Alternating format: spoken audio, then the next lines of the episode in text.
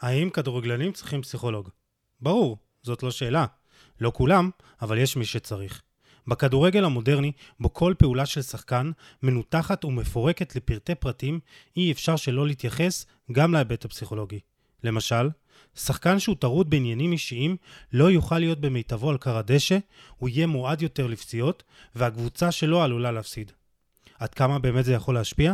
תשאלו את יוסף איליצ'יץ' למשל, שסבל מדיכאון קשה שגרם לו בסופו של דבר לעזוב את הטלנטה האיטלקית בתחילת העונה הנוכחית.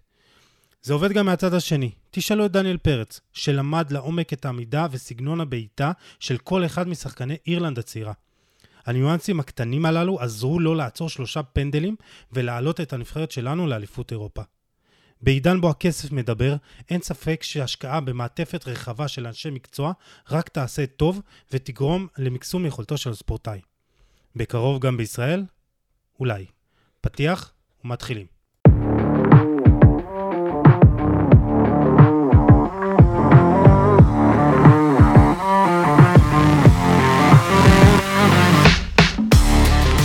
ברוכים הבאים לפרק ה-מאה ארבעים ושש של חולה על כדורגל הפודקאסט, והיום אני שמח לארח את דוקטור אסף בלט, בוגר תוכנית הדוקטורט לפסיכולוגיה של הספורט והאימון הגופני מאוניברסיטת פלורידה סטייט, ארצות הברית. אסף הוא חוקר ומרצה במספר תוכניות אקדמיות לתואר ראשון ושני בתחומי הספורט ומדעי ההתנהגות, ומעניק ייעוץ לספורטאים ומועדונים במגוון, במגוון ענפים תחרותיים. תואר ארוך מאוד. אסף, אתה האורח עם התואר הכי ארוך שזכיתי לארח אותו, אז מה העניינים? בסדר יוסי, בוקר טוב, מה שלומך? מעולה, הכל בסדר? כן, כן, כן, כיף, כיף להיות פה. טוב, אז אני אספר קודם כל למאזינים למה אתה פה, ואחר כך גם נתגלגל על שלל הנושאים שאנחנו הולכים לדבר עליהם, נושאים מאוד מעניינים שקשורים לפסיכולוגיה, ספורט, כדורגל, ובאמת דברים ונושאים חשובים. אז בשבוע שעבר שלחת לי את הפוסט שהעלית על איוון טוני, חלוץ ברנטפורד, ואיך חבריו לקבוצה הגנו עליו מפני טרשטוק של שחקני ברייטון, היריבה, לפני בעיטת פנדל, ו... איוון טוני הוא בעלי אחוזי הצלחה מפלצתיים, עוד מעט אני אגיד, מהנקודה הלבנה, הוא מבצע רוטינת ריכוז אישית כזאת, והחברים שלו לקבוצה פשוט הגנו עליו בשביל שיעשה את מה שהוא רגיל לעשות, הם הצליחו וטוני הצליח לכבוש מהנקודה הלבנה ולהשלים צמד, ברנטפורד ניצחה שתיים אפס וטוני העלה את מאזנו בקריירה ל-עשרים ושישה פנדלים מוצלחים מתוך עשרים ושבע בעיטות. ובקיצור, תשמע, אני עוד מעט תרחיב גם על הסיפור, אבל איך ששלחת לי, שיתפתי את הפוסט, ואז אמרתי, אני חייב לארח אותך, ואז אמרתי, אני אשלח לך הודעה, אני משרן אותך לפודקאסט, אז שאנשים ידעו מה, איך, איך אתה פה, למה אתה פה. תשמע, האמת שזה לחד אותי, ראיתי בתקשורת האנגלית את הדיבורים עליו, ופתאום ראיתי את ההתנהגויות שלו. גם איכשהו, גם במשחק, באותו משחק הוא הפקיע עם העקב, את הגול הראשון. ברנטפורד, ואת הפנדל, ואיכשהו קפץ לי כזה ביוטיוב את ההתנהגות שלו לפני הפנדל, זאת אומרת ראיתי אותו נורא רגוע, וראיתי את השחקני קבוצה שלו ממש מגנים עליו, זאת אומרת מרחיקים אותו מהשוער ומשחקני ההגנה, וגם בביתה עצמה, מצד אחד לראות, הוא מחכה כמה שניות. יש חוקר מבית הספר הנורווגי למדעי הספורט, ג'ורדט, שהוא בעצם, תחום מחקר שלו העיקרי זה פנדלים. עכשיו, פנדלים זה משקף את ההתנהגות האנושית. אנחנו יודעים שיש פה את מה שנקרא קבוצה נגד קבוצה, אבל בלוחמה הפסיכולוגית המדויקת, המעניינת ביותר, אם זה הטרשטוק, אם זה הרמיזות, אם זה ההתנהגויות, ומה שמעניין שהמדע נכנס לפה. זאת אומרת, המדע מתחיל לראות כל מיני התנהגויות שהן כאלה שהן יותר טובות, מעלות את הסבירות להפקיע פנדלים, וכאלה שמפחיתות את הסבירות. עכשיו, מה שעשה טוני, בעצם זה טכניקה פסיכולוגית שנקראת פרה-פרפורמנס רוטין, זאת אומרת, זה נקרא רוטינת קדם ביצוע, שעושים את זה שחקנים בכדורסל, למשל לפני זריקות עונשין, או מתאמנים לפני שהם עולים ככה על הקורה. ראינו את זה בעונה שעברה את יובל אשכנזי, קשר מכבי נתניה, לפני פנדל, ממלמל על עצמו, בביטחון, בביטחון, בביטחון, ואז הוא דופק את הפנדל, הכניס אותו פנימה, אז ראינו את זה גם פה בישראל, גם פה בישראל עושים את זה. גם, גם פה בישראל עושים את זה, זה נכון, באמת דוגמה טובה של יובל אשכנזי, אז באמת יש כאלה שמדברים לעצמם. עכשיו, ספורטאים הם שונים, יש כאלה שצריכים את הטירוף, ויש כאלה שצריכים את הרוגע, ובמקרה של טוני נראה שהוא צריך את הרוגע, הוא גם אמר, דמיינתי את עצמי, שאני בקריבים, בחוף, שותה קוקטייל, זאת אומרת, הוא רוצה להתנתק מהסיטואציה, הוא רוצה לדמיין את עצמו במקום אחר, ובמוד שהוא מאוד מאוד רגוע, וגם ככה נראית הביתה, אני מאוד רגועה, מאוד עם ביטחון, לוקח את הזמן, ובסופו של דבר זו הייתה ביתה פנדלים, ביתה מושלמת. תשמע, אחוזי הצלחה כאלה אי אפשר להתווכח, אז כנראה שמה שהוא עושה, הוא עושה את זה טוב, אבל אנשים נוטים לזלזל בדברים האלה, אתה יודע, כל המחקרים האלה, וכאילו, אתה יודע, ישר כשהעלית שם גם ראיתי איזה כמה תגובות של, בעונה של שמונים ושש משחקים זה המון, דברים כאלה, אתה יודע, הדבר, התגובות הרגילות האלה של, נו באמת, זה כולה כדורגל, אתה יודע, אתה בטח כבר נתקלת בזה. למה, למה, למה אנחנו אוהבים לזלזל בדברים הקטנים האלה? אולי בגלל שזה כדורגל, ואז כדורגל נתפס משחק יותר שכונתי? יוסי, אני חושב שפנדלים בעינינו נתפס תמיד כעניין של מזל, זאת אומרת, מגיל מאוד מאוד קטן שמענו את זה, אתה יודע גם, בטח את מכיר בסיפור עם יוסי דגן, שבעצם מאלף שישראל לא הפילה לאולימפיאדה ב-שישים ושמונה, והוא הציע את השיטה של הפנדלים, שהתחילו אותה במונדיאל שבעים, ואז אמרו, זה החליף את המטבע, זאת אומרת, זה אותו דבר, זה צופלי, ותכלס זה לא. יש כל כך הרבה מאחורי זה, והיום בעידן של הביג דאטה, אנחנו כבר יודעים מספרים, יצא ספר מעולה בשנת אלפיים וחמש עשרה, twelve yards, זה ספר שבעצם קניתי אותו בארצות הברית, אבל זה eleven מטר, של בן ליטלטון, שממש פרקים שלמים על כל הפנדלים, על הלחץ, על שפת גוף, על, ה- על ההתנהלות של המאמן, ואני חושב שזה לנו עדיין קצת חדש, כל הנושא הזה שהוא נהיה קצת יותר רציני, יותר מדעי, אפילו יצא לי לראות את הגמר גביע של קלופ נגד טוחל במאי אלפיים עשרים ושתיים, ורואים את ההתנהלות, יש מרגע השריקה עד לביתות הפנדלים, זאת אומרת בסוף המשחק יש חמש דקות, ורואים איך קלופ ניגש לפירמיניו ואמר לו אתה תיבת ראשון, ואיך הוא אוסף את השחקנים נורא נורא מהר, וכבר שולח אותם לקו, שיחכו, שימתינו, שירגו. למרות זה טוחל כבר לקח אותם עשר שניות אחרי שקלופ שחרר. זאת אומרת, כבר אז השחקנים שלו ממש הגיעו עם הלשון בחוץ לפנדלים. באותו משחק כן, ליברפול ניצחה. אבל יכול להיות שזה הדקויות הקטנות האלה, יכול להיות שאנחנו קצת אולי נטפלים לדקויות בתור מדענים, אבל אני כן חושב שלמשל אפשר ללמוד פה מניהול, איך להתייחס לשחקנים שלך, לעובדים שלך, איך לתת להם את החופש. אז בעיניי פנדלים זה תופעה אנושית מרתקת.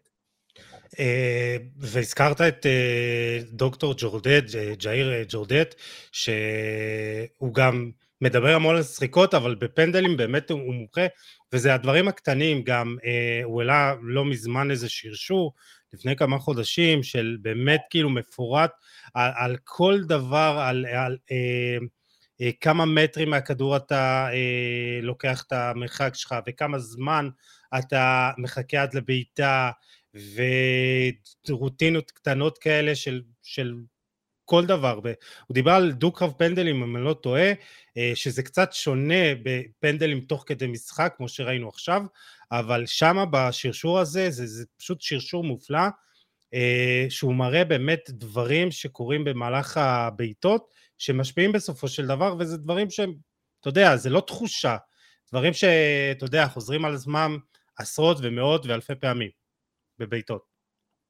בדיוק, השחקנים הם צריכים בעצם לשמור על רוטינה עקבית, זאת אומרת, אם דיברת על יובל אשכנזי, שמדבר לעצמו את אותו דבר, הוא יתרגל את זה, ברור שיש פער מאוד מאוד גדול בין האימונים לבין המשחקים, אבל כן, כן שיש לו את הרוטינה, זה המקום הבטוח שלו, אם זה הנשימה, אם זה אותו דיבור, זה משהו המרגיע. אני מתאר לעצמי ששחקנים הרבה פעמים רואים את זה, מנסים לבעוט את הביתה כמה שיותר מהם, ואנחנו יודעים שזה מדעית, אנחנו יודעים שזה מפחית את הסיכויים להפקיע. למשל ביורו אלפיים ועשרים, אלפיים עשרים ואחת, מה שהיה לנו, ראו שרוב הביתות שנכנסו, זה היה הביתות שנכנסו בממוצע מהרגע השריקה של השופט עד לביתה היה שתיים וחצי שניות, ואלה שהחטיאו זה היה פחות משנייה, אפס נקודה תשע. זאת אומרת, יש פה סטטיסטיקה, זה היה על מדגם של עשרים ושמונה בעיטות פנדלים ביורו, אבל יש לנו פה סטטיסטיקה, זאת אומרת שאם תחכה עוד שנייה, תיקח עוד נשימה, תרגיע את עצמך, תהיה במצב שאתה מרגיש בשליטה, זה משהו שיעלה לך את הסבירות להפקיע פנדלים, כמו שאמרת, בדוק רב. כן, גם לא יותר מדי זמן, כאילו מדברים גם על יותר מדי זמן לחכות, שזה גם נושא לחץ נכנס לפה. בדיוק, כך אופטימלי, בדיוק, אתה לא תחכה שמונה שניות, תשע שניות, יכול להיות שכבר השופט גם יתערב לך, עוד מחשבות תיכנסו לראש, אבל טווח זמן אני אומר אופטימלי לדעתי הוא משהו כמו שתיים וחצי, ארבע וחצי שניות, זה זמן יחסי טוב לבעוט פנדלים. טוב, אנחנו רואים את זה היום מצד של שוערים, שבעצם עושים את ההכנה לפני בעיטות, ראינו את זה דניאל פרץ רק במשחק של נבחרת הצעירה מול אירלנד, שבעצם עושים הכנה טקטית של לאיפה שחקן בועט, וגם גם שם היה לו שאם שחקן מסוים נוטה טיפה שמאלה, אז הוא בועט ימינה, דברים כאילו קטנים כאלה. ששוערים, גם יש כבר מידע מקדים, אבל גם יש פה עניין של רגש. זאת אומרת, כן, בסופו של דבר ראית שמתישהו בביתה הראשונה דווקא דניאל פרץ לא לקח, ומתישהו אמר גם קצת הלכתי עם הרגש, אפילו בפתקים שלו היה כתוב, זאת אומרת, השחקן הולך עם תנועות גוף כאלה וכאלה, זאת אומרת, היה מדהים לראות בפתק גם את ההתייחסות לעניין הרגשי, זאת אומרת, תקרא את השחקן, יש פה גם עניין של אינטואיציה, זאת אומרת, תרגיש את השחקן, תראה את התנועות גוף שלו, אנחנו יודעים גם אה, מהצד של השוערים ששחקנים שהם עושים יותר מדי תנועות גוף קיצוניות, זה נותן כל מיני רמיזות, לאיפה הם יבטאו, זאת אומרת, אם הם יותר מדי לוקחים מימינה, או יותר מדי לוקחים שמאלה, שוערים יודעים לקרוא את זה, יודעים למשל, שוערים יודעים לקרוא למשל את הרגל הנגדית, הרגל שלא בועטת, לאיפה היא מכוונת, ויש כל מיני רמזים כאלה שאתה יכול לקרוא מהיריב שלך, וזה משפיע על הסיכויים אם תעצור את זה בתור שוער. אז התנהגויות של שחקנים זה דברים שניתן ללמוד אותם, וזה גם מתבטא לנו בפנדלים ובשאר הדברים, אבל ככה נעשה איזה חזרה אחורה אליך באופן אישי, אמרנו נתחיל לדבר על הפנדלים, כי זה נושא שמאוד מעניין, וככה אה, זה קשור לאיך שאתה הגעת אלינו לפה, אבל תספר לנו קצת עליך, מי אתה, מה אתה, רקע, הכשרה, מה אתה עושה, וגם אתה מלמד כדורגלנים בעבר, בהווה, אז אה, במה שלך. נכון, נכון. אז אני בן שלושים וארבע מתל אביב, עשיתי את התואר הראשון בפסיכולוגיה, ותואר שני בפסיכולוגיה חברתית. פסיכולוגיה חברתית זה האדם בתוך הקבוצה, אני מאוד מאוד אוהב קבוצות ומתעניין בקבוצות, שיחקתי בעברי כדורגל, השתתפתי גם בתחרויות של מים פתוחים, של שחייה, מאוד מאוד אוהב ספורט, וב-אלפיים ושש עשרה טסתי לדוקטורט בפסיכולוגיה של הספורט, באוניברסיטת פלורידה סטייט, המנחה שלי ישראלי, פרופסור גרשון טננבאום, ומאוד התחברתי שם באמת לנושאים הקבוצתיים, עבדתי שם עם קבוצות ספורט, לאו דווקא כדורגל, קבוצות חתירה, עבדתי עם קבוצת גולף של האוניברסיטה, שהייתה מדורגת אז מקום אחת עשרה בארצות הברית, וגם הרציתי. עכשיו חזרתי קצת בחסות הקורונה, בשנת אלפיים ועשרים סיימתי את הדוקטורט בהצלחה וחזרתי, ובעצם אני משלב בין מה שנקרא מדע ושטח, אני גם חוקר, מוציא מחקרים, אני תכף אולי אספר באמת על המחקרים שלי, על המנהיגות, אני גם מלמד, אני מלמד בקריית אונו, אני מלמד במכללת מינהל, גם הרבה ספורטאים לומדים אצלי, ואני גם עובד עם מועדונים, אני עובד עם מועדון כדורגל נשים ליגת העל, שאני נותן את השירותים השנה של הפסיכולוגיה של הספורט, מועדוני כדורסל, וספורטאים באופן פרטי, מגוון ענפים, אם זה כמובן כדורגל, מצעירים, עד בוגרים, אפילו לקראת פרישה, כדורסל, גלישת רוח, התעמלות, כדור מים, שחייה, אז ככה עבודה מאוד מאוד מגוונת. מאוד נהנה מהעשייה, ואני חושב שזה משהו שהוא יחסית נתפס כחדש, אבל מבינים יותר ויותר את החשיבות של זה. אני אגיד שגם הרבה פעמים זה עבודה עם מאמנים מאחורי הקלעים, זאת אומרת, כמו שדיברנו, איך אני, מה אני רוצה לשדר לקבוצה, מה אני רוצה לשדר לקבוצה אחרי הפסד, לפעמים אולי אני רוצה את הטון הכועס, לפעמים אני רוצה את הטון הרגוע, אפילו אני אגיד שגם אני עובד עם הורים, זאת אומרת, רק אגיד שהשבוע התקשרו אליי הורים, הילד בכיתה א', הוא לא מתפקד כמו שצריך, אמרתי, אני חושב שזה משהו שבעניין המשפחתי, ובאמת זה משהו שאני הרבה פעמים מעביר את ההדרכות הורים, זאת אומרת, איך לחנך הורים למקום הזה שהילד מתחיל להיות מראה איזה ניצוץ, איך להתנהל מול זה. זה גם משהו שאפשר לגעת בו. אז באמת אני משלב בין מדע ובין שטח. טוב, אתה צריך גם להבין בהרבה ענפי ספורטים ככה, אתה יודע, זה לא רק כדורגל. כן, היום שלי מאוד מגוון, זה להגיע פתאום לתחרות התעמלות ומשחק כדורסל, ובערב רואה משחק של כדורגלן שאני עובד איתו. זה ממש עשרים וארבע שבע, מאוד מאוד אוהב את זה, גם, גם אני עוסק, זאת אומרת, אני עוסק בענפי ספורט שונים, קצת כדורעף פעם בשבוע, אז מאוד מאוד אוהב להסתכל ולראות את ההקשרים בין הענפים השונים. מגניב, אתה גם מעביר קורסים לכדורגלנים, אז ככה, תספר לנו קצת על איזה קורסים אתה מעביר להם, וקצת חוויות של, אתה יודע, של איך זה ללמד אותם, ומה הם מעבירים אליך מתוך החוויות שלהם, איך הם גם מקבלים את כל הנושאים האלה. כן, זה באמת בקירת אונו, זה, זה נהיה סוג של וינגייט, אני אגיד שהרבה הרבה ספורטאים וספורטי עבר מגיעים ללמוד, אני מלמד שם מגוון קורסים, אם זה למשל סמינרים, למשל אני התחלתי סמינר, ומושיקו מישאלוף, היה הקפטן של מכבי תל אביב, והוא למשל ראיין כדורגלנים על פציעות, פציעות של רצועה צולבת. זאת אומרת, לא המימד הפיזי, אלא המימד הרגשי. מה אתה מרגיש מחוץ למגרש? זאת אומרת, וממש זה תחושות מאוד מאוד מעניינות, לראות אותם, מה קורה בשלב הפציעה, מה קורה בשלב השיקום, ואני חושב שזה זה הרעיונות, זה היה בעצם מה שנקרא מחקר איכותני, שמונה רעיונות, ובס, ובסופו של דבר מושיקו הוסיף את, ה, את המחשבות שלו. איך הוא חווה את זה, התקופות שהוא נפצע למשל במכבי תל אביב, שהיה את ה-social support, את התמיכה החברתית, לעומת שהוא נפצע בלימסול, הוא היה לבד, בתור שחקן זר, אז אני חושב שגם לי בתור מרצה, שאני עובד עם אותם ספורטאים, אני באמת לומד, היה לי גם עוד קורס מעניין של דינמיקה קבוצתית, הקיץ הזה, והיה ככה ספורטאים רמי גרשון, ודור מלול, ואופר טלקר, ומיקי סירושטיין, ועוד ספורטאים ככה, לא נעים אם שכחתי, אבל טובים ואחרים, ופתאום דיברנו על התופעות האלה. התופעות הקטנות האלה שיכולות לבנות קבוצה, או יכולות להרוס קבוצה. אני לא אגיד כמובן מי, אבל אחד השחקנים אמר למשל, בקבוצה מקצוענית, המאמן אומר לך, תעשה כוחות. זאת אומרת, כמו שאנחנו עושים בשכונה, וזה שם הרבה לחץ על השחקנים, כי פתאום אני צריך להגיד מי אני חושב שהוא שחקן לא טוב, מה קורה אם, את מי אני בוחר אחרון, את מי אני בוחר ראשון, ופתאום כל מיני התנהגויות כאלה שהבנו שזה יכול לפגוע בדינמיקה הקבוצתית. איזה דברים כן יכולים לעזור לדינמיקה הקבוצתית, היום למשל עם כל הפתיחות שיש, והנושאים שאנחנו ממש מצליחים לדבר על הקבוצה, מה היתרונות שלנו, מה החסרונות שלנו, איך אנחנו יכולים בעצם להיות יותר יעילים, אני חושב שבסופו של דבר זה משהו שנעשה למידה קבוצתית, שהיא מחוץ לדשא, אבל מאוד מאוד יכולה לסייע לנו על הדשא.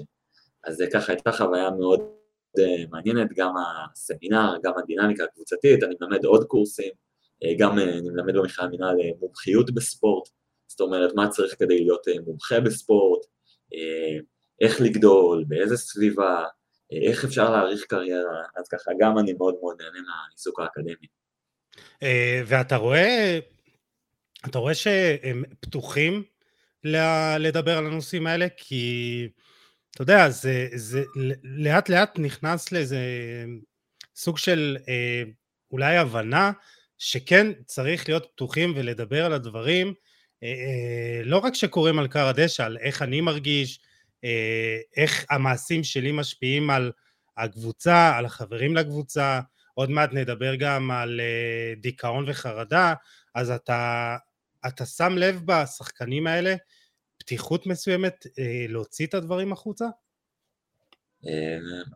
תלוי כמובן באישיות, מבנה האישיות של כל אחד, אני כן מרגיש שינוי מגמה, זאת אומרת, אני אגיד המון המון, למשל, מרב הלקוחות שלי הם בני נוער, זאת אומרת, זה, זה גילאים שבאמת אתה לא יודע אם תעשה את זה או לא תעשה את זה, אבל יש באמת יותר פתיחות, זאת אומרת, בעבר זה היה נשמע משהו נורא נורא מאיים, וכמו שדיברנו למשל על הפנדלים, או למשל על סריקות, זאת אומרת גם סריקות, אתה אז העלית פוסט מאוד מעניין על אוסקר גלוך, שאחת התכונות שלו זה איך שהוא סורק את המגרש, איך שהוא מסתכל עם מבטים שונים כדי לסרוק את השטח.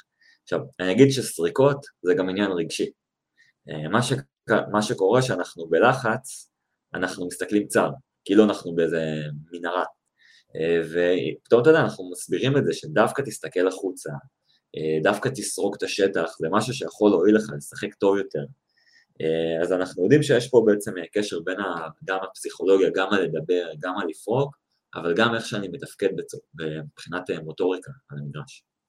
מה, שחקנים שהם יהיו יותר פתוחים לדבר על הרגשות שלהם, בפועל, בקר הדשא, יהיו יותר פתוחים לשינויים, לדברים שקורים במשחק? שוב, אני אגיד שזה נורא נורא אינדיבידואלי, אבל כן, יש פה משהו שאתה יודע, שיש איזה מסע נפשי, פתאום ציפיות מאוד מאוד גדולות, ויש לך מה שקרא איש מקצועות הנפש, מישהו שיכול לדבר איתך, שהוא לא שיפוטי, זאת אומרת, זה לא עכשיו, תדבר איתי ואני יודע שאתה חלש מנטלית, אלא, אתה יודע, מדבר איתי, וכמובן אני צריך לשמור על החיסיון הפסיכולוגי, זה מנקה, זה, אתה יודע, זה פחות משקולות על הרגליים, זה לשחרר, זה פתאום קצת אולי להזכיר לו גם את הערכה העצמית שלו, את הביטחון, מה היתרונות שלו, איך הוא יכול לבטא אותם. אז בסופו של דבר, כל המרכיבים האלה כן תורמים וכן מביאים לביצועים אופטימליים. טוב, ככה, בעקבות השיחה אני רוצה קצת לשנות את הסדר של הנושאים שככה רצינו לדבר עליהם. אתה יודע, אני, אני מאוד מאמין בפתיחות, ולדבר עם השחקנים, וקשר אישי בין מאמן לשחקנים, וזה לא כמו שהיה פעם, מאמן מנותק, אומר לשחקנים, תעשו אחת, שתיים, שלוש, וטוב, יאללה, תיסו לשחק. היום מבינים ש, ששחקן וספורטאי הוא נפש שלמה, הוא כמו כל בן אדם, רגיל, יש לו חיים, יש לו משפחה, יש לו, אתה יודע, אישה, ילדים, צרות, נדבר עוד, עוד מעט על גם חרדות ו- ו- ודיכאון, אבל אה, היום מבינים שבאמת צריך אה, לדבר על הדברים, אה, ואני רוצה שנדבר על התפיסות של הדור הישן והחדש, אה, אני חוזר לדוגמה הזאת אה, לא מעט פעמים, כי אני חושב שזה בעצם מסמל את ההבדל, בין הדור הישן של השחקנים לבין הדור החדש. אלון מזרחי בשנה שעברה באחד השידורים של ערוץ הקיבוץ בליגה הלאומית, אומר שחקן שצריך פסיכולוג צריך לפרוש מכדורגל. באמת, כאילו, זה דברים שרוב האנשים בדור הישן מתקשים להבין ש... ש... ש... צריך גם לדבר על הדברים האלה, וצריך פסיכולוג, וצריך מאמן מנטלי, וצריך תזונאי, וצריך אלף ואחד דברים. אז בואו נדבר קצת על ה... באמת על ההבדלים בדור הישן, ואני מאמין שגם אתה אה, שם לב לקשיים האלה, שאתה, פוגע, שאתה מגיע לקבוצות כדורגל בעיקר, בואו נגיד ככה. בטח, בטח, אני לגמרי חווה את הפער הבין דורי הזה, אני חושב ש... אתה יודע, כמובן לא להשמיץ, אבל אה, אני חושב שזה משהו שבין... באמת חווים אותו. אני אגיד דבר כזה, עבדתי ב-אן סי דאבל איי, שזה בעצם הליגת מכללות האמריקאית, ושם מבחינה פסיכולוגית מדרגים, יש את הספורטאי הולך טוב, והכל מעולה, ולא צריך את התמיכה הזאת, וזה בסדר. אתה יודע, מה שעובד לא ניגע. יש את הספורטאי השני, שזה ספורטאי שכן נדרש לחיזוקים, להכוונה, לקצת שיחות, לקצת עידוד, ויש את הרמה באמת אולי יותר קשה, שזה כבר מתחיל להיות באמת אה, ספורטאי שיש צורך דחוף בפגישות, אולי אפילו הפנייה אה, לפסיכולוג קליני, אם, אם יש כמובן אה, דיכאון ותסמינים. אני כן חושב שבקבוצה מקצוענית צריך להיות את, ה, את ההכוונה הזאת ואת היד על הדופק, אנחנו יודעים שיש תקופות קשות, אה, אם זה חזרה מפציעה. ואם זה מעבר קבוצה, וקבוצה, אתה יודע, למה קוראים לזה דינמיקה קבוצתית? כי זה דינמי. פעם זה, יש עליות, ופעם יש ירידות, וזה גם הקריירה של הספורטאי. ואני חושב שהמקום הזה של התמיכה, זה, זה נכס, זה נכס לקבוצות, זה נכס לארגוני ספורט. זאת אומרת, איש מדעי התנהגות שמכיר את השטח, שמבין את הלחצים שקיימים, אני חושב שזה משהו שגם משרת את המועדונים בסופו של דבר, ויש כאלה שאתה יודע, לא גדלו במקום הזה, זאת אומרת, אתה יודע, פעם ישנו במטוסים, שנות, עד שנות ה-תשעים ישנו במטוסים, ככה, כן. ככה הכירו, סיפרתי את זה לשחקן שאני עובד איתו, שחסרה, הוא אמר, וואו, זה מטורף, לא, לא חשבתי על זה. אז אתה יודע, פעם פסיכולוג ספורט, פסיכולוג זה המילה מאוד מאוד מרתיעה, זאת אומרת, זה הסטיגמה, מה, אני משוגע, אף אחד לא יגיד לי, אני יודע הכי טוב, ואולי, אתה יודע, היום יותר ויותר יש פתיחות, יש הבנה שזה משהו שיכול לשרת אותי, לעזור לי, לדייק לי, וזה לא... מה אתה חושב שגרם לשינוי הזה? אני חושב שהרבה פעמים זה, אתה יודע, זה גם השפעות של ארצות הברית, בעיניי גם הספורט האמריקאי, למשל היה סקר מדעי ב-אלף תשע מאות תשעים ושש, כמה, כמה אתם יכולים להפנות לפסיכולוג ספורט, שאלו פיזיותרפיסטים, עשרים ושלושה אחוז. ב-אלפיים ושש עשרה, שישים ושלושה אחוז. זאת אומרת, עלייה של ארבעים אחוז ב-עשרים שנה, המון, אפילו יותר מזה מבחינה סטטיסטית, ואני חושב שיש יותר פתיחות, אם זה למשל בכדורסל זה סטיב נש, שדיבר על כל הבריאות הנפשית, אני חושב שבכדורגל זילברשטיין שעשה את הכתבה לבד במגרש, זה אלון טורטמן שסיפר על התקף חרדה, ואתה יודע, הדורות הצעירים הם יותר פתוחים, הם יותר מכילים, הם יותר משתפים, ואני חושב שהם יותר באמת מחזקים את זה. זאת אומרת, פעם ללכת לפסיכולוג ספורט, זה חולשה, זה הורס את האימג' שלי, את האתוס שלי בתור ספורטאי. ואם זה נעשה היום, אני חושב שזה משהו שהרבה יותר מקובל. אתה חושב שבקבוצות מועדוני כדורגל, אנחנו עדיין בפודקאסט כדורגל, אתה חושב שקבוצות, מועדונים, מבינים את הצורך בלהביא פסיכולוג, או שזה עדיין ככה בחיתולים, כמו כל דבר אפשרי בכדורגל ישראלי, הכל מגיע אלינו מאוחר.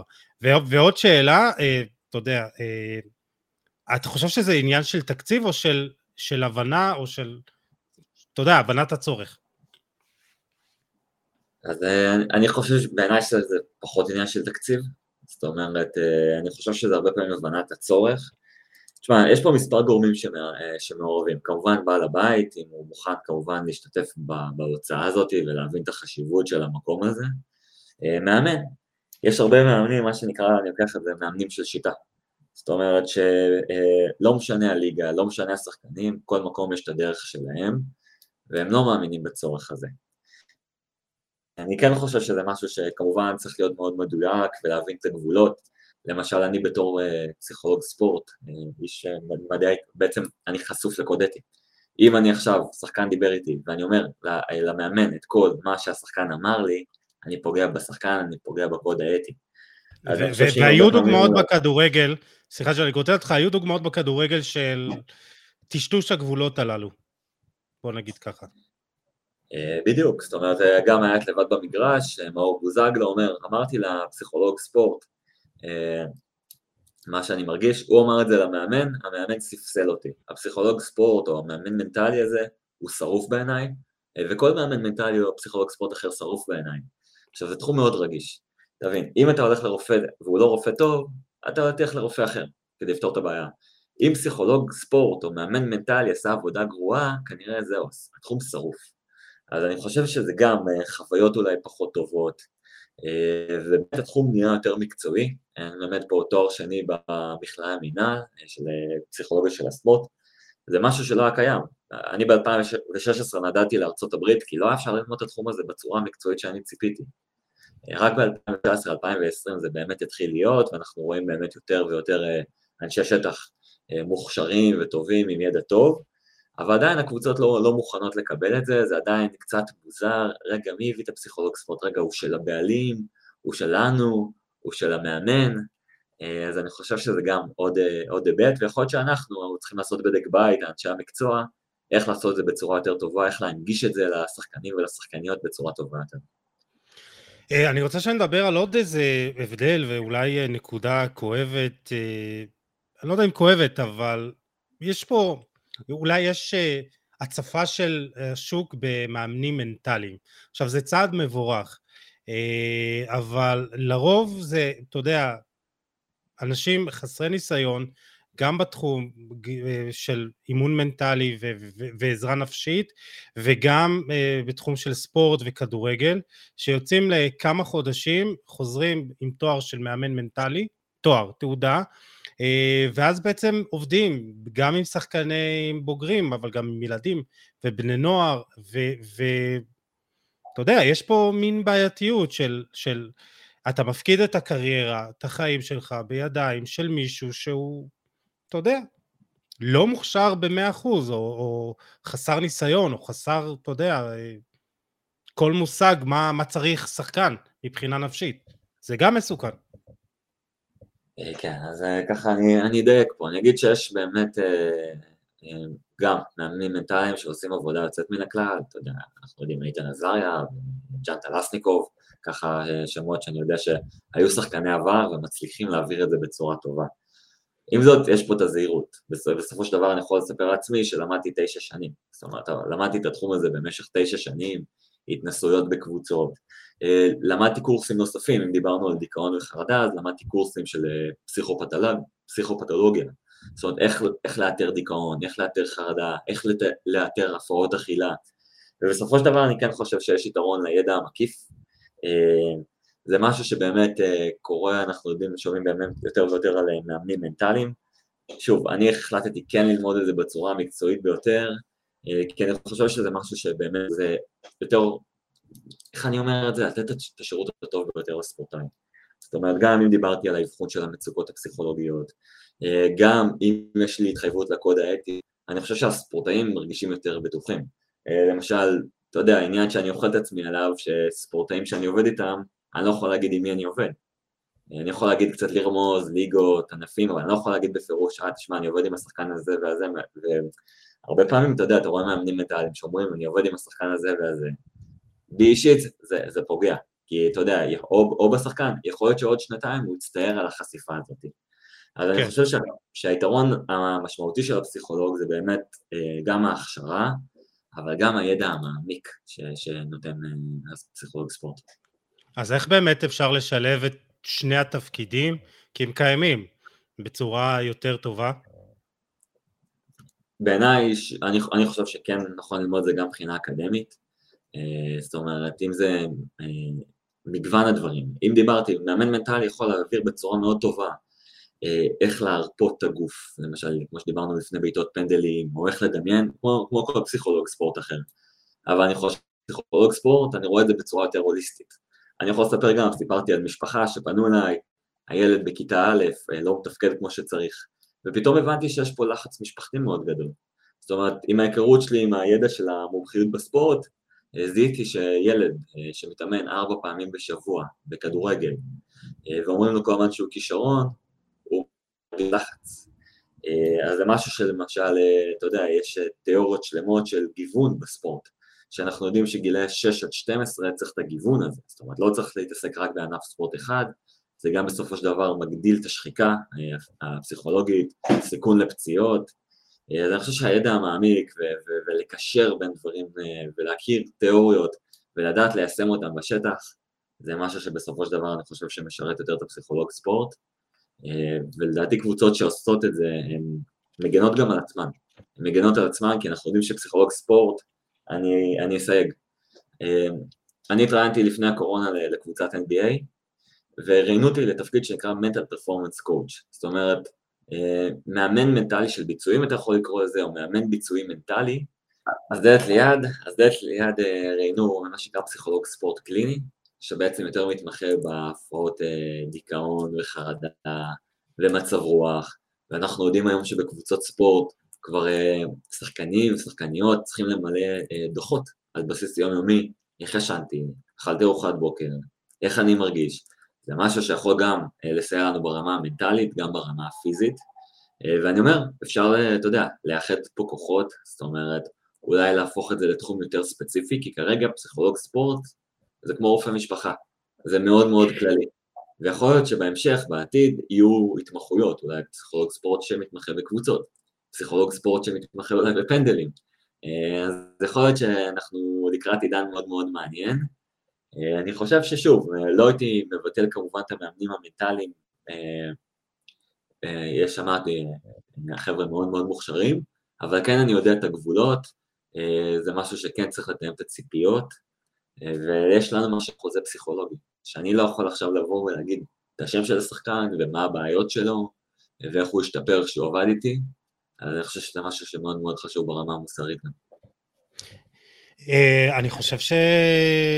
א', אם יש היום מאמן לזריקות חוץ, הוצאות חוץ, אז אני מאמין שנגיע למצב שגם יהיו פסיכולוג לבעיטות פנדלים, אז הכל טוב.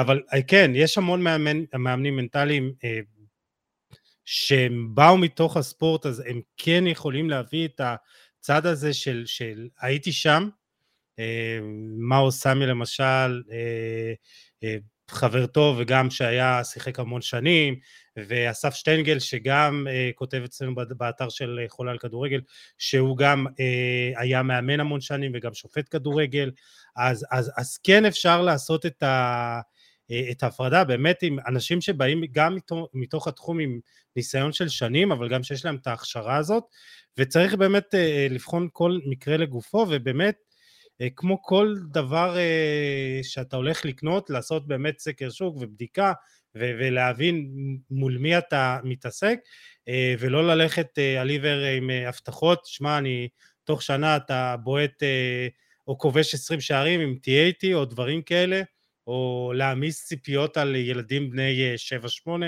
שזה הרסני בצורה בלתי רגילה.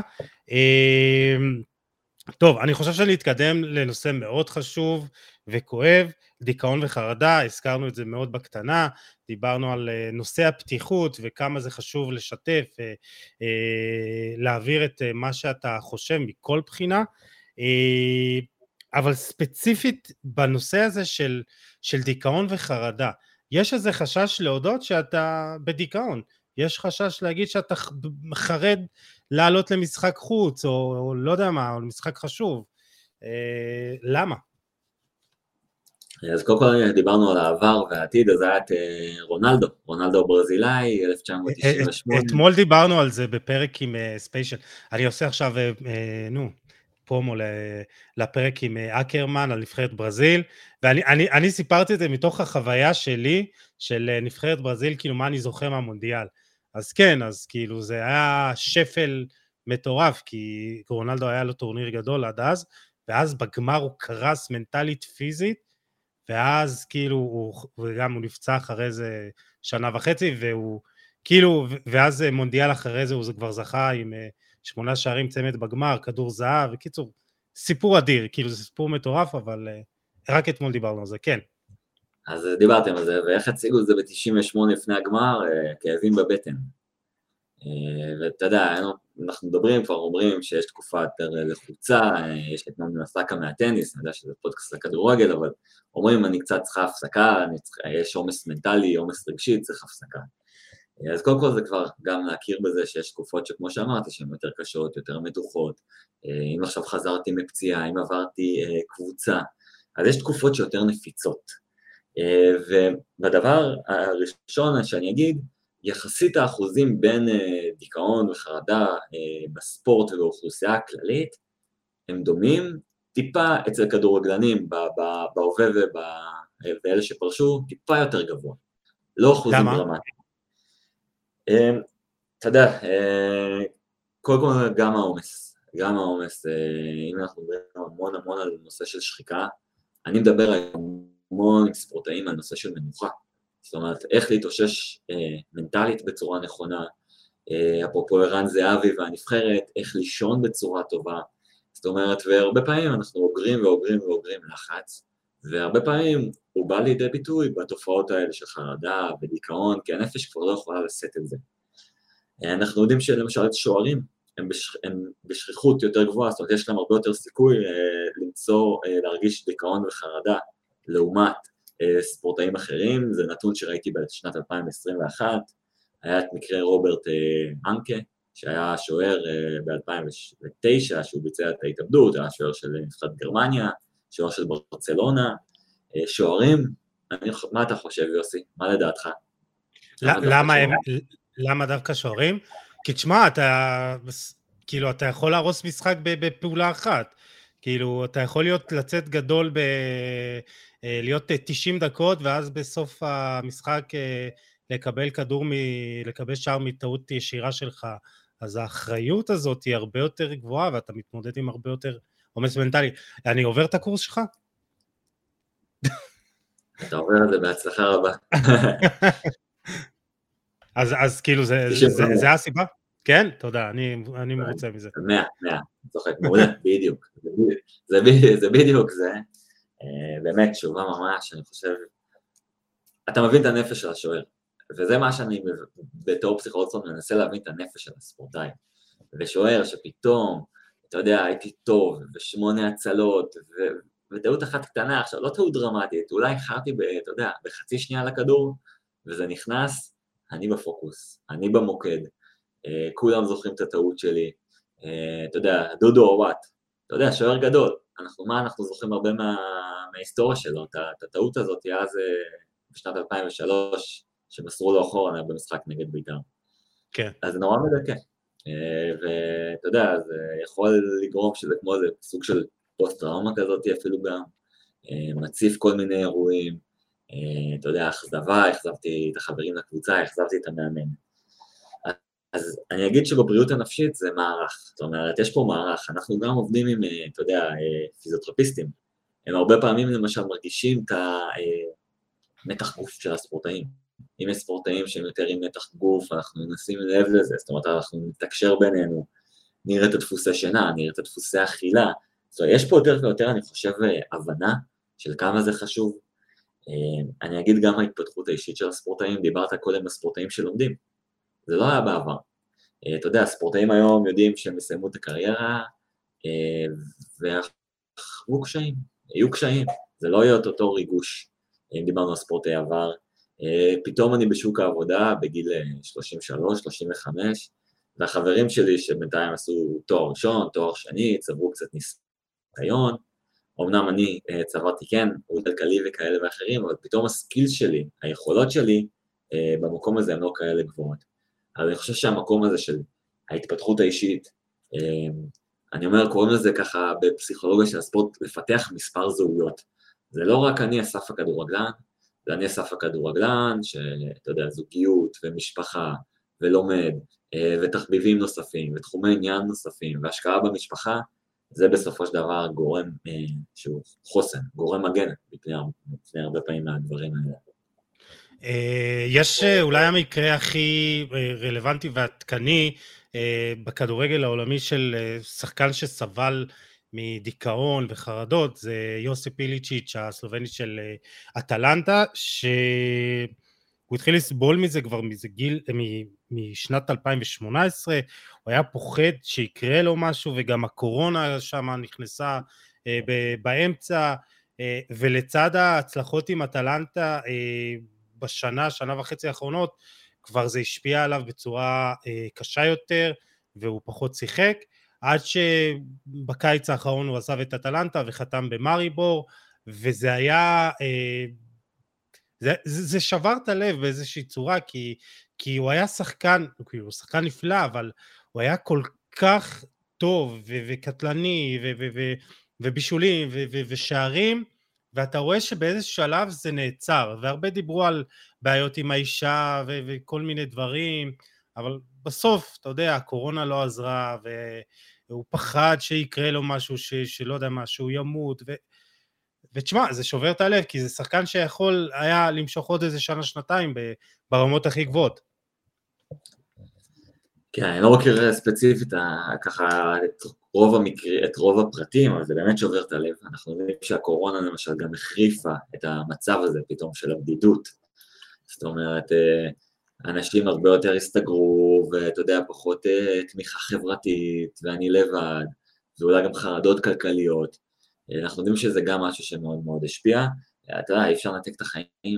כאילו, מדברים גם אפרופוסית עם קריסטיאנו רונלדו, והיה עם הלידה השקטה במשפחה, אני בטוח שהדברים האלה כן מחלחלים וכן משפיעים, שחקנים, בני אדם בסופו של דבר, וקודם כל אני חושב זה לראות את הבן אדם, ואחרי זה את השחקן, זאת זאת אומרת, הרבה פעמים אנחנו מתייחסים לדמות האלמותית הזאת, ואני חושב שזה המקום הזה של כן להנגיש את זה, וכן להסתכל על זה כ, אתה יודע, כמכלול, כצוות. זאת אומרת, אנחנו לא צוות רק לשפר את השחקנים, אנחנו צוות שגם באים לשמור על הרווחה הנפשית של הספורטאים, לשמור על זה שהם יהיו בבריאות נפשית טובה, ככה, אתה יודע, אפילו חשבתי על זה, אולי נדבר על זה אחרי זה, על וידאו, שאני צופה בוידאו עם הקבוצה שלי, ובא המאמן, ואומר לי, יוסי, לא סגרת פה בדקה שמונים וארבע, וסתכל איזה טעות עשיתי שם בדקה שמונים ושבע, ועליתי ל-עשר חמש עשרה דקות, וזה מה שהמאמן מראה בוידאו, זה יכול לשבור אותי. אז אני כן חושב שהניואנסים האלה מאוד מאוד מאוד חשובים, להבין שכל שחקן הוא אינדיבידואל, וכל שחקן מגיב אחרת, ולדעת גם איך לעבוד עם הספורטאים שלי, כדי באמת למנות את המקרים האלה. אני מניח שזה, אתה יודע, זה לא רק מקרה אחד מה שתיארת עם השחקן מאטלנטה, זה כנראה רצף של אירועים שהובילו לאותו מקום עצוב.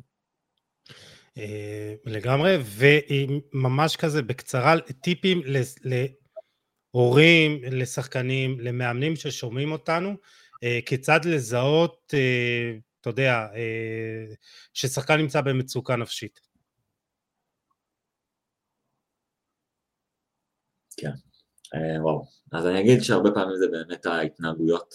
זאת אומרת, פתאום אתה רואה התנהגויות שהן מאוד מאוד שונות מהנורמה. אם זה פתאום לא אוכלים כמו שצריך. הפרעות בשינה, זה משהו שאני מאוד מאוד מודאג. אתה יודע, תמיד ברעיון הראשון עם ספורטאים, אני שואל אותם על השינה, אפילו על הקורונה, על השפעות. אם זה פציעות כאלה ואחרות, זה מדליק. אז אני כן חושב שזה משהו שכן, אתה יודע, לזהות את ההתנהגויות האלה שחורגות מהנורמה. התבודדות זה משהו שגם אנחנו הרבה פעמים רואים, אני לא רוצה להיפגש עם החברים, אני לא רוצה להגיע, זאת אומרת, הרבה פעמים המקום הזה של חוסר אנרגיה, חוסר עניין, הימנעות מכל מיני פעילויות שאותו ילד או שחקן אהב מאוד מאוד בעבר. אמרתי ככה קצת על הפיזיותרפיסטים, לבדוק את המתח שריר, זה גם משהו שאנחנו הרבה פעמים יודעים שהוא יכול אולי קצת לעזור, להבין את הנפש של הספורטאי, אנחנו יודעים שיש קשר בין הגוף והנפש, הקורדינציה היא פחות טובה, אז זה באמת הרבה הרבה מכלול של דברים, ככה קשה לי, אתה יודע, להגיד מה, אבל זה פשוט להסתכל על זה בצורה מאוד מאוד כוללת. קיצור, לראות שינויים בהתנהגות, במעשים ובאנרגיות של אותו ילד, שחקן, מבוגר, וכמובן לדבר, שחקנים ששומעים אותנו, לא לפחד לדבר, ומאמנים לא לפחד לתת לילדים לדבר, או לשחקנים לדבר. יש עוד איזה שני נושאים בקטנה שבאמת רצינו לדבר, אולי אחד קצת יותר מורחב, מנהיגות, בכל קבוצה יש כמה סוגי מנהיגים, וזה גם משהו שאתה אמרת שחקרת, תאר לנו כמה מנהיגים יש בקבוצה, ולמה חשוב שבכל קבוצה יהיו מספר מנהיגים. קדימה, במה שלך. אז אני אגיד שגם פה היה שינוי בפסיכולוגיה של הספורט. פעם ההתייחסות הייתה רק למנהיג הרשמי, אם זה למאמן או לקפטן. היום יש ככה שינוי גישה, מסתכלים יותר מה שנקרא athlete leadership, זאת אומרת מנהיגות של האתלטים, של הספורטאים, והיה מחקר שככה תפס לי את העין, צוות חוקרים מאוסטרליה, בעצם זיהו ארבע סוגי מנהיגים, ארבעה סוגי מנהיגים בקבוצות ספורט. עכשיו, מה שקורה שתמיד אמרו, הקפטן הוא ממלא את כל הפונקציות של המנהיגות, הוא זה שתומך, זה שמעודד, זה שמדבר, וראו שלא תמיד. זאת אומרת, ברוב המקרים דווקא הקפטן הוא לא אה, ממלא את רוב התפקידים של המנהיגות, ואפרופו, זה, מנהיגות לפעמים יכולה להיות גם עול. זאת אומרת, אם אני עכשיו המנהיג, זה יכול להיות הרבה הרבה פעמים לחץ. עכשיו, הם זיהו ארבעה סוגי מנהיגות, אני הצגתי את המחקר הזה בברסה אינוביישן האב, מרכז הידע והחדשנות של ברצלונה, של הקבוצה ב-אלפיים תשע עשרה, אז עשיתי קצת לפי מה שאני חשבתי, אבל זה משהו שאני מאתר בתוך הקבוצות שלי, קצת דומה לסוציומטרי, אבל כמובן גם עם גבולות האתיקה ושומר על החיסיון. אז הם זיהו ארבעה סוגים, הסוג הראשון זה מנהיג משימה, נתתי אז כדוגמה את אנדרס איניאסטה, שזה שהוא בעצם מכווין את הפעולות הטקטיות, ששחקנים נוסעים אליו עיניים, זה שייתן את הטיפ הזה של, אתה יודע, הטיפ הטקטי הזה של לאיפה ללכת ומכוון, זאת אומרת, זה מנהיג על המגרש. השני הוא גם על המגרש, זה המנהיג, קוראים לזה המוטיבציוני, רגשי, אז נתתי כדוגמה את פויול, זאת אומרת הוא הלב של הקבוצה, כשהוא במצב רוח מסוים, הקבוצה במצב רוח הזה, כשהוא מדוכא, הקבוצה מדוכאת, הוא מדבר ללב של השחקנים, מרגישים אותו, ממש מרגישים את המוטיבציה שלו, יש מושג פסיכולוגי שנקרא הדבקה רגשית, הוא מדביק את השחקנים בקטע הרגשי, סוחף מאוד מאוד את הקבוצה.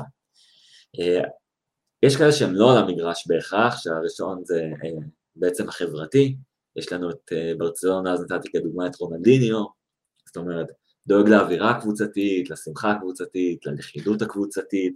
אתה יודע על מי אני חושב עכשיו? אני?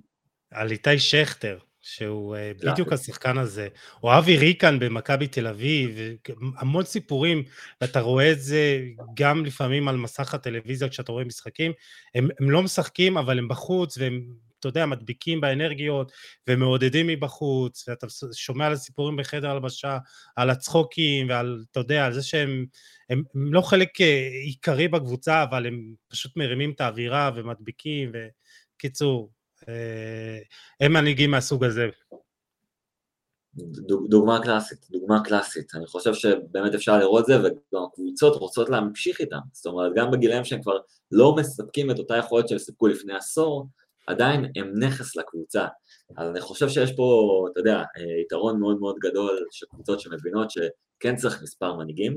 אז אמרתי, את המשימה, את המוטיבציוני, את החברתי, וזיהו תפקיד חדש, קוראים לזה מנהיג אקסטרנל, אני קורא לזה מנהיג ניהולי, ג'רארד פיקה, זאת אומרת שקצת יותר דובר הקבוצה נקרא לזה אצל השחקנים, זה שעכשיו ילך לפגוש את הספונסרים, או זה שילך לתווך בין המאמנים לצוות אימון או להנהלה, זאת אומרת זה גם תפקיד שהוא מאוד מאוד חשוב, לרוב כן, התפקיד הזה של הניהולי הוא כן ממונה על ידי הקפטן, אבל אנחנו רואים פה שיש מקום למנהיגים הבלתי רשמיים, וזה כן משהו שאני מאמן מנהיגים, זאת אומרת, איך להוציא את ההתנהגויות האלה, אחרי שיתרו אותם, אני מאמן אותם ממש איך, איך לעשות את ההתנהגויות האלה, איך לאתגר את הקבוצה, למשל מנהיג משימה שככה, אז באחד, באחד הסגרים, המנהיג משימה למשל עשה אתגר של השחקנים, של, אתה יודע, בעיטות למשקוף, זה משהו שקצת עורר עניין, קצת עורר גיבוש, או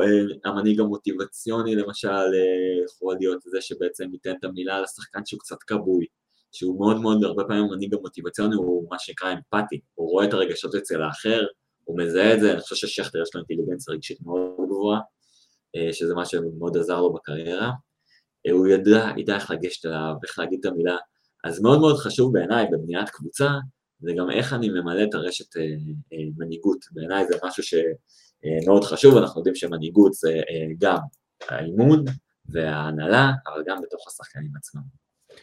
תשמע, זה עניין של ניהול גם בסופו של דבר, כי אתה מנהל מקצועי, אתה, אתה מביא א', אתה יודע, אתה לא מביא רק את השחקנים, טוב, את השחקן הכי טוב לאותה עמדה, אתה צריך להביא את השחקנים הכי טובים שישחקו בצורה הטובה ביותר עם שחקנים נוספים, אתה אנחנו רואים כישלונות ניהוליים אה, למכביר בקבוצות שהביאו הרבה שחקנים אה, טובים, פריס סן ג'רמן, שלא בהכרח אה, משלימים אחד את השני, גם מקצועית, למשל, אה, כשאתה משחק עם מסי, אה, ניימר ואמבפה ביחד, אז אתה לא יכול שכולם יעשו, אה, אה, ששבעה שחקנים יעבדו בשביל שלושה שחקנים, אתה צריך את האיזונים, ואני מניח שגם מבחינה מנהיגותית, אה, קורה שם משהו, כי אתה יודע, אתה לא יכול שיהיה לך את המנהיג המשימתי הזה, שלושה מנהיגים משימתיים, ולא יהיה לך את סוגי המנהיגים האחרים בקבוצה הזאת. בדיוק, אם יש לך גם ריבוי תפקידים, למשל יותר מדי, יותר מדי מנהיגי משימה, זה גם משהו שיכול ליצור באמת חיכוכים ואגו וקונפליקטים.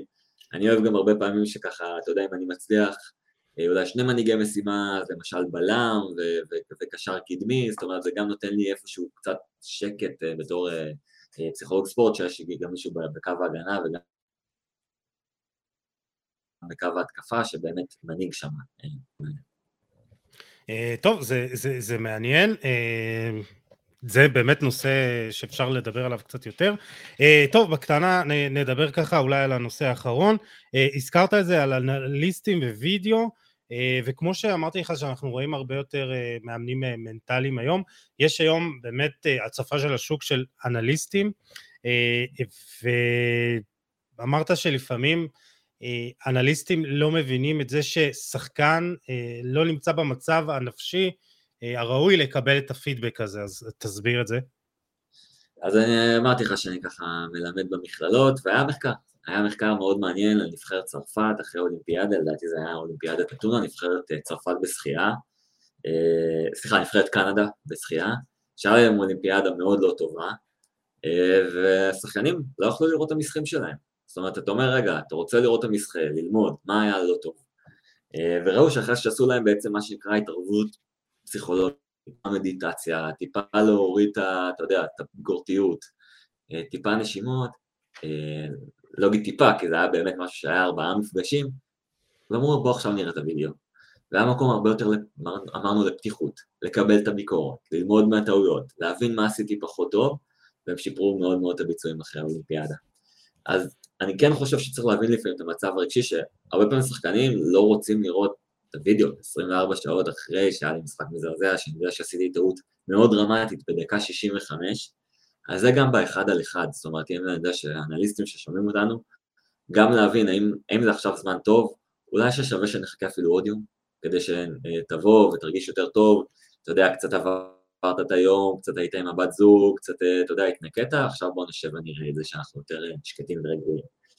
גם ברמה הקבוצתית קצת הזכרתי, זאת אומרת, לבדוק גם את השחקנים, כי יכול להיות שאני עכשיו שחקן צעיר שעלה מהנוער, יכול להיות שאני שורף אותו. אז אני כן חושב שזה משהו שכן צריך להבין את הספורטאים, ולהבין כמובן איך השחקני כדורגל מרגישים. אני אגיד גם שיש פה עזרה של פסיכולוגים של הספורט, כי הרבה פעמים אנחנו גם יודעים לכוון, לראיין, לשאול את השאלות, זאת אומרת, מה הרגשת באותו רגע? זאת אומרת, גם המקום הרגשי, כי אנחנו אמרתי קודם בהתחלה, יש קשר בין איך שאני מרגיש לאיך שאני מבצע. כשאני יותר לחוץ, אני פחות צורק, אני פחות מסתכל. אז יכול להיות שבאותו רגע, באותן דקות, אולי עליתי מהמחצית טיפה יותר לחוץ, קרה משהו, קרה איזה אירוע במגרש שעירר אותי, איזה טעות, אז גם להבין את המקום הזה, זאת אומרת, איך אני יכול להתאושש אחרי טעות. אז בעיניי זה לא רק האנליסט אה, הטקטי, אלא אפשר גם להסתכל על זה ברמה הפסיכולוגית הרגשית, ולדעתי זה יכול לקחת אה, שחקנים קדימה. אני יכול להגיד שגם בכדורסל וגם בכדורגל, היום אני, אני עובד עם שחקנים, אתה יודע, אני מקבל כבר את ה... אני לא צריך לפעמים לראות את ה-תשעים דקות של המשחק, אני מקבל קליפים של תשע עד עשר דקות, אני רואה מה היה, אני רואה את הדקות של השחקנים, אנחנו הרבה פעמים גם מדברים על זה ברמה הפסיכולוגית. זה משהו שלדעתי גם אפשר לשלב כוחות אנליסטים ופסיכולוגים. אתה יודע, זה, זה, זה מתקשר לזה שבסופו של דבר אתה צוות, וצוות מקצועי צריך לעבוד בסינרגיה, וזה מוביל אותי למכבי חיפה, שבאמת הצוות של ברק בכר עובד כצוות, וכולם שם ביחד, וברק בכר בעצם גם מאציל סמכויות, ויש שם באמת סינרגיה יפה מאוד בין כולם, ויש שם... יש שם את כולם, יש שם הרבה אנשי צוות, גם את אנשי רפואי ומנטלי ומקצועי, אז זה יפה לראות את זה שם. נקודה האחרונה שאולי נגענו בה בקטנה, מצב נפשי ולחץ יכול גם לגרום לפציעות, אז מאוד חשוב להבין שפציעות גם יכולות להיגרם מהדברים האלה, ואם לא נטפל בלחץ הזה ובדיכאון הזה ובחרדה, אז אנחנו יכולים לגרום לפציעה פיזית, ואז, ה, אתה יודע, הנקע בקרסול, זה לא בגלל שיש נקע בקרסול, אתה יודע, איזה, איזה תנועה לא נכונה, היא נגרמה מאיזה לחץ מסוים של השחקן. לגמרי, זה הלחץ, זה יכול להיות מה שאמרנו על המגרש, הלחץ שאני כמובן, אתה יודע, לפני האימון או לפני המשחק מרגיש, לחץ יכול לעזור, כן? אבל גם לחץ ברמה שהוא לא פרופורציונלית שכבר מזיק, אפילו בארצות הברית ככה, שלמדתי שם הם קראו לזה daily hustles, זאת אומרת, רדות היום-יום. תחשוב על שחקן כדורגל שצריך לנסוע כל יום שעה וחצי לאימון, לעשות האימון, לחזור, לעשות שעה. זה משהו שכן מגביר את הסיכון. זאת אומרת, אני אסתכל על דבר כזה ואגיד, רגע, לא כדאי אולי לעבור לגור ליד הקבוצה, אתה יודע, להפחית את השעות על הכביש, אז באמת לנסות לנקות את הרעשים, כי בסופו של דבר זה כן מנבס יותר סיכוי לפציעות. אז זה כן משהו שגם אם אנחנו עובדים כצוות, צריך להכיר בזה ולראות את התסמינים. כן.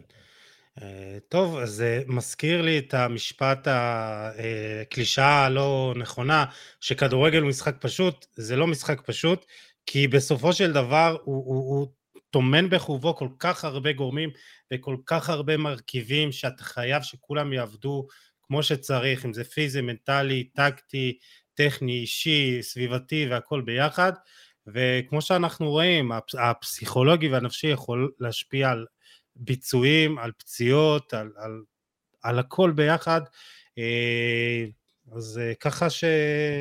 אתה יודע, זה מאוד חשוב גם להבין את הדברים האלה. כן, אני חושב שדיברנו על תופעות מרתקות, אתה יודע, תופעות התנהגויות אנושיות, הזכרת גם את ברק בכר, אפרופו מנהיגות, הוא פועל מה שקרא דפוס מנהיגות אותנטית. ברק בכר הוא מאוד אותנטי, גם ברעיונות שלו, גם עכשיו, אחרי שמכבי חיפה ניצחה את קריית שמונה, אתה יודע, אמר את מה שהוא מרגיש, ואני חושב שגם הוא עובד עם השחקנים, זאת אומרת, זה רוכש את אמונם, שהוא מדבר איתם, ואתה יודע, מדבר ללב שלהם, כמו שאמרנו, אז גם יש היום הרבה עניין של עסקים, זאת אומרת, הזכרתי אותו סופר שכתב על פנדלים, והוא אומר מה עסקים יכולים ללמוד מכדורגל, ואני חושב שזו דוגמה מעולה, הוא, הזכרתי את יורגן קלופ גם, אז כמובן יש לנו המון המון דמויות מעניינות גם בהווה, ללמוד מהם. כן, תשמע, אני אומר, תלמד מאנשים מצליחים, וברק בכר מצליח, כאילו, מצליח מאוד, אז שווה ללמוד ממנו. דוקטור אסף בלאט, שדרך אגב, לא אמרנו, אתה לא קשור לדייוויד בלאט, למרות שאתה בקשר איתו, בוא נגיד ככה. יצא לך קצת לדבר איתו ולעבוד איתו, כן. אתה לא קשור ל... כן, לא קשור לדייוויד בלאט. לא מצאנו, לא מצאנו קשר משפחתי, אבל כן, אני, אתה יודע, בקשר איתו, מתייעץ איתו על החלטות קריירה, אמרתי שגם אני עובד עם הכדורסלנים, אז ככה, זה כיף, גם הופתעתי, אפרופו אנשים, ואתה יודע, דייוויד בלאט הגדול, שאני יכול לשלוח לו וואטסאפ, ובעיניי מטורף. נהדר, כיף גדול, כיף גדול באמת לדבר עם אנשים כאלה, ו... היה לי באמת לעונג לדבר איתך, אני חושב שחשוב לדבר על הדברים האלה, ואני מאוד מקווה שגם תהיה פתיחות לקבל את הדברים. אנשים, כמו שאמרתי לך בהתחלה, נוטים לזלזל בדברים הקטנים, ברגיש, ברגש הזה, בסטטיסטיקה, במדע, וזה בא במיוחד כשמדברים על כדורגל, שהוא נתפס משחק אולי קצת יותר שכונתי, אולי קצת יותר כזה של פעם, של אתה יודע, כך כדור צחק, אבל בסופו של דבר זה ספורט וזה מדע, והמדע עוזר לנו להתקדם, וגם בדברים האלה, בפסיכולוגיה, בין אם זה בעיטות פנדלים, או בין אם זה, אתה יודע, לשבת מול וידאו, אז אני באמת חושב שזה היה חשוב לדבר על הדברים האלה, ותודה שהגעת. תודה רבה יוסי, גם נהניתי מאוד, ותודה רבה על ההזדמנות, וכיף לעקוב אחריך. תודה, תודה רבה, ותעקבו אחרי אסף בלאט, תמשיך לעלות פוסטים מגניבים, ונמשיך לשתף תמיד, ואתם מוזמנים לעקוב אחריו. איך קוראים לדף שלך בדיוק? לא שם כזה יצירתי, דוקטור אסף בלאט, אבל אני כן כותב שם, אתה יודע, כדורגל ותופעות מאוד מאוד מעניינות שם, שקורות מבחינה פסיכולוגית. כן, וגם, אתה יודע, אם אתה כותב על טניס, אפשר להשליך את זה על כדורגל, זה לא בהכרח קשור רק לטניס. חד משמעית, חד משמעית. בגלל זה, אתה יודע, מסכם ספרוגיה של הספורט, כי כמו שתיארנו קודם את המנהיגות, ואת הלחץ, ואת התקשורת, והכנה למשחקים, זה משהו שמשותף לכל הספורטאים, ושאני עובד עם שחקן כדורגל, או עם שחקן כדורסל, אז אנחנו עושים את הדקויות וההתאמות לאותו, לאותו ענף ספציפי. לגמרי. טוב, אז נהניתי מאוד, ותודה רבה לך, אסף. תודה רבה, יוסי. ואנחנו נפרד מהמאזינים, תודה לכם ולכן, אנחנו משקיעים ים זמן ואנרגיות בהפקת תוכן ייחודי ואיכותי, ואני רק מבקש מכם לשתף ולהפיץ את המסר, לבצע מעורבות בפלטפורמות שאתם רואים את הפוסטים, ומוזמנים גם כמובן לשלוח את הפידבק שלכם, זה תמיד זוכה להתייחסות רצינית ממני, ואנחנו ניפגש בפרק הבא. יאללה, ביי.